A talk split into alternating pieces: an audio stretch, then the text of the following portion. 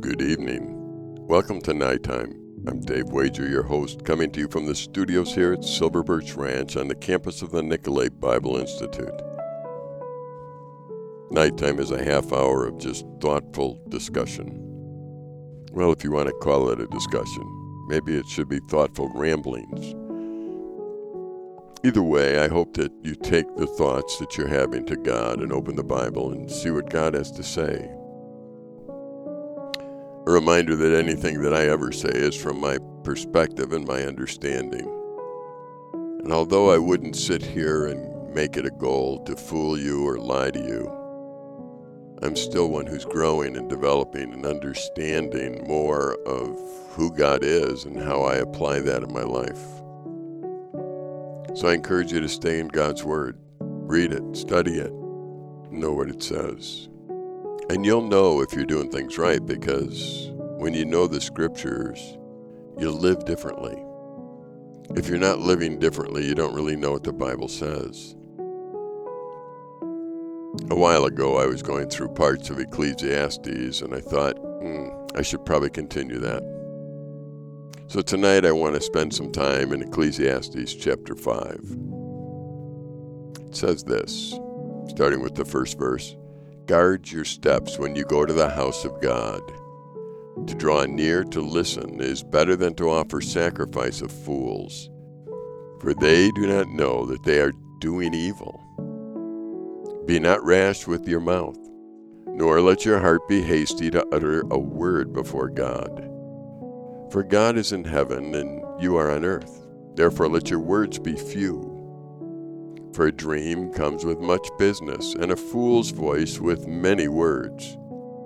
When you vow a vow to God, do not delay paying it, for he has no pleasure in fools. Pay for what you vow. It is better that you should not vow than you should vow and not pay. Let not your mouth lead you into sin, and do not say before the messenger that it was a mistake. Why should God be angry at your voice and destroy the work of your hands? For when dreams increase, the words grow many. There is vanity, but God is the one you must fear. Verse 8 If you see in a province the oppression of the poor and the violation of justice and righteousness, do not be amazed at the matter, for the high official is watched by a higher, and there are yet higher ones over them. But this is gain for the land in every way, a king committed to cultivated fields. He who loves money will not be satisfied with money, nor he who loves wealth with his income. This also is vanity. When goods increase, they increase who eat them. And what advantage has their owner but to see them with his eyes? Sweet is the sleep of a laborer, whether he eats little or much but the full stomach of the rich will not let him sleep. There's a grievous evil that I've seen under the sun. Riches were kept by their owner to his hurt, and those riches were lost in a bad venture. And he is father of a son, but he has nothing in his hand. As he came from his mother's womb, he shall go again naked as he came, and shall take nothing for his toil that he may carry away in his hand. This also is grievous evil. Just as he came, so shall he go. And what gain is there to him who toils for the wind? Moreover, all his days he eats in darkness, is much vexation and sickness and anger. Behold, what I have seen to be good and fitting is to eat and drink and find enjoyment in all the toil with which one toils under the sun the few days of his life that God has given him. For this is his lot. Everyone also, whom God has given wealth and possessions and power to enjoy them, and accept his lot and rejoice in his toil, this is the gift of God. For he will not much remember the days of his life, because God keeps him occupied with joy in his heart. Verse 20 again For he will not much remember the days of his life, because God keeps him occupied with the joy of his heart. Ecclesiastes is full of wisdom, obviously, and as we read it, we begin to understand things in our life that may be out of whack, things that we need to adjust. Let me start at the beginning again and just throw some comments out as we read through. Guard your steps when you go to the house of God. To draw near to listen is to better than to offer the sacrifice of fools, for they do not know that they are doing evil. When you and I go into church on Sundays, why do we go? What are we expecting? What is our motivation? What is our purpose in going? We need to be careful to go with the right motive. We should draw near, listen to what's going on. Because God can speak to us while we're in the house of God, and that's the purpose of being there. We can worship, we can be a part of what God's doing there. Are we looking for time with God when we're in the house of God? The most important thing in any of our lives should be listening to what God has to say. He can say it through donkeys if he chooses. He can say it through teachers like myself who are on podcasts. He can say it through pastors. He can say it through anybody that he chooses to use do I specifically position myself so that I can learn every time I'm in the presence of God's Word being taught? The second verse of the fifth chapter says, Be not rash with your mouth, nor let your heart be hasty to utter a word before God. For God is in heaven, and you are on earth. Therefore, let your words be few. It's an interesting statement reminds me so often of how I might justify myself to God. Many words, many, many words to try and justify maybe sin, greed, whatever it is I'm trying to justify. The proper response sitting before God is to be one that's a student, to sit there in quietness and learn. If God is speaking to you today, you need to be quiet and listen to Him, not interject your thoughts of how it should be. God is that kind of teacher. Where as you're in his presence, the best thing you can do is be silent and listen. Be totally silent. Let the Spirit of God teach you. Open the Word of God. Learn from it. Don't justify things in your life that don't match what God is saying, but listen to God. Let our words be few when we're in the presence of God unless He asks us to speak. The third verse For a dream comes with much business, and a fool's voice with many words. We can dream all we want, we can talk about what can be done. But is this really of God? Sometimes I think we legislate God right out of the formula, if there is a formula. We get an idea of something that could be done. It could be done so magnificently. So we start to legislate it into existence rather than just spending quiet time thinking and praying and asking God to provide. For a dream comes much business, and a fool's voice with many words. If I have to convince you of something with many words, then I'm probably not going to convince you. When I looked at Jesus, often his answers were short, to the point. He was often silent. He certainly wasn't one who went around saying things before he thought. He thought it through and said things that he needed to say that would be helpful to the people around him. A fool uses a lot of words when a few words would suffice. When you vow, verse 4, a vow to God, do not delay in paying it, for he has no pleasure in fools. Pay what you vow. It is better you should not vow than you should vow and not pay. The sixth verse goes on to tell us, Let not your mouth lead you into sin. And do not say before the messenger that it was a mistake. Why should God be angry with your voice and destroy the work of your hands? So often we say things without thinking, then we try and justify what we said. We shouldn't do that. See, the whole idea is to really think before we speak. If we speak first and we think later, often our words come back to haunt us. This is easy for me to apply because I like speaking. I'm one who's a verbal learner, so I like talking so I can hear what I'm thinking. And then I put them in the right places in my brain and try and sort it out.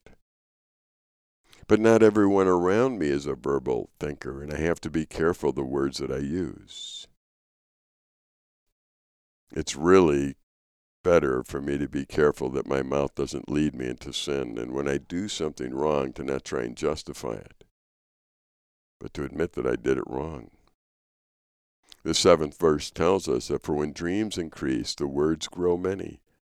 There is a vanity, but God is the one you must fear. We can dream about things, and before you know it, the things we're dreaming about are controlling us. We're out there working on those things. We're, not, we're no longer thinking of our dependency upon God. We're thinking maybe of our dependency on money or on ourself or, or on the church itself, but not on God anymore. God's the one we should fear. God is the one we should communicate with on a regular basis and enjoy and listen to. He'll position us so that if the work gets done, we don't get the glory. If you're doing God's work God's way in this world, then people don't see you as doing it. They see God as doing it. I think that's one of those more difficult things that we have to deal with because our culture is so bent on being performed to. There are so many performers that can get up in front of us and wow us whether it be on the internet or YouTube or whether it be in church on the platform, there's many people who could wow us with their talents and their abilities. I think the most important thing that anybody could do is help the people participate in the worship service. And when they're finished, if the people have lost themselves by totally concentrating on who God is, then that worship leader is doing what they should do. If when I talk about the plans that God has for Silver Birch Ranch, Nicolet Bible Institute, or the other places that we're associated with, if it's so big that we can't do it, and God has to supply, or we fail, then I'm probably in the right position.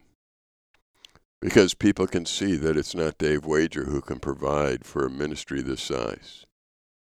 It's only God. Sometimes our dreams become our God. And God is the only one that should be God. I need to be very careful that my dreams never become my God. For when dreams increase and words grow many, there is vanity. But God is the one you must fear. Perhaps you're a business person or you have these dreams of what it looks like to be successful around you somewhere. Maybe this verse should go up so that you can understand the importance of fearing God and not succeeding on your dreams or setting your dreams or having your dreams control you. Well, there's nothing wrong with dreaming and dreaming big. But unless you're dreaming the impossible, you're not dreaming big enough. Because God is the one who can be clearly seen in the impossible situations. Think of how we talk about Shadrach, Meshach, and Abednego. Think about how we talk about Daniel. Think about how we talk about Joseph. Think about Noah. Think about Moses and the parting of the Red Sea, the provision of food in the desert, the provision of water in the desert. These weren't hard situations, these were impossible situations. If God did not provide, there would be total destruction that would have taken place. Now, how do you and I live in that realm? I don't think that we go out and tempt God. We don't go up on a roof of a building and say, if you're really God, I can jump off a 10 story building and I won't be hurt. I'll just get up and walk away. We don't tell God what he needs to do in order to be God. We don't say that. What we do is we meet with God quietly. We submit to him on a regular basis. We get up and do what's right in life And then we find ourselves in the middle of impossibilities that God takes care of. And it's beyond our comprehension how that happens. Once again, as I walk the grounds of Silver Birch Ranch, I, I so often am amazed at what He has done, how He has provided. The fact that I am still here after 56 summers sometimes causes me to just sit and wonder how in the world could that be? Because God is faithful. The, eighth verse in chapter 5 of Ecclesiastes. If you see in a province the oppression of the poor and the violation of justice and righteousness, do not be amazed at the matter for the high official is watched by a higher, and there are yet higher ones over them. But this gain for land in every way a king committed to cultivated fields. He who loves money will never be satisfied with money, nor he who loves wealth with his income. This also is vanity. There's another defining verse that would be really good for you to read on a regular basis. Because we all know that if we love money, that's going to destroy us. You've heard me say often, it's so easy for us to get to the point where we use what we should love and love what we should use. Nobody should love money. Money is a tool to be used for those we love. First and foremost, we love God. Secondly, we love one another. Money is a tool to make sure that we can take care of those we love. I need to make sure my wife is cared for, my children are cared for.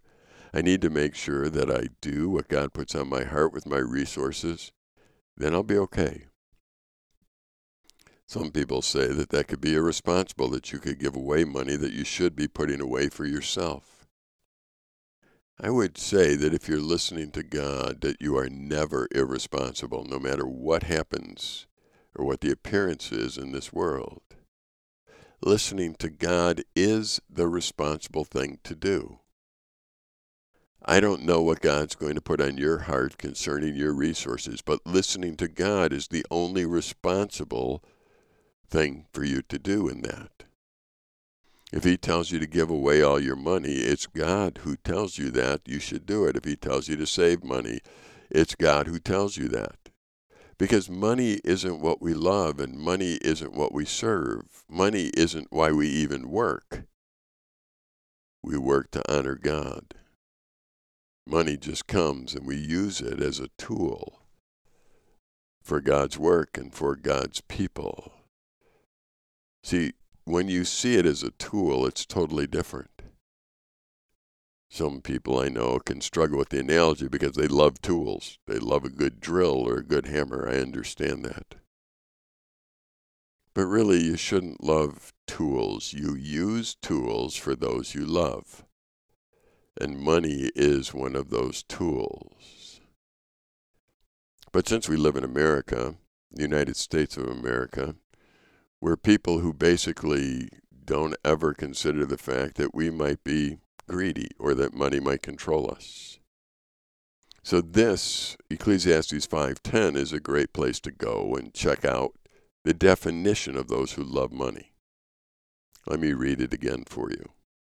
He who loves money will not be satisfied with money, nor he who loves wealth with his income. This also is vanity.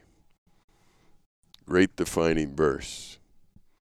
I tell young people when they are beginning to look at a career to go into that money shouldn't be the factor. That they should look and see what God has laid on their heart, the burden that is there. Ask God to lead and guide and go do something that's in the wheelhouse that He made just for you. Go do something that you were made for so that you can enjoy the work every day of your life. And you'll get paid something. Some of you are getting paid way too much. It doesn't mean that you can ignore the needs around you because you get to make all the decisions about your money. If you make way too much, you should be asking God what you're supposed to do with it. If you make way too little, don't complain. Thank God that you have anything at all. Perhaps one of those that has too much will share with you. You see, God is the one that we trust, not money. And it's far more fulfilling to go into life enjoying the toils that we have to do in life than just enjoying the money that comes with the toil. He who loves money will not be satisfied with money, nor he who loves wealth with his income. This also is vanity. Verse 11 goes on to say, When goods increase, they increase. Who eat them? And what advantage has their owner but to see them with his eyes? There are times where you get more stuff, and when you get more stuff, more gets consumed.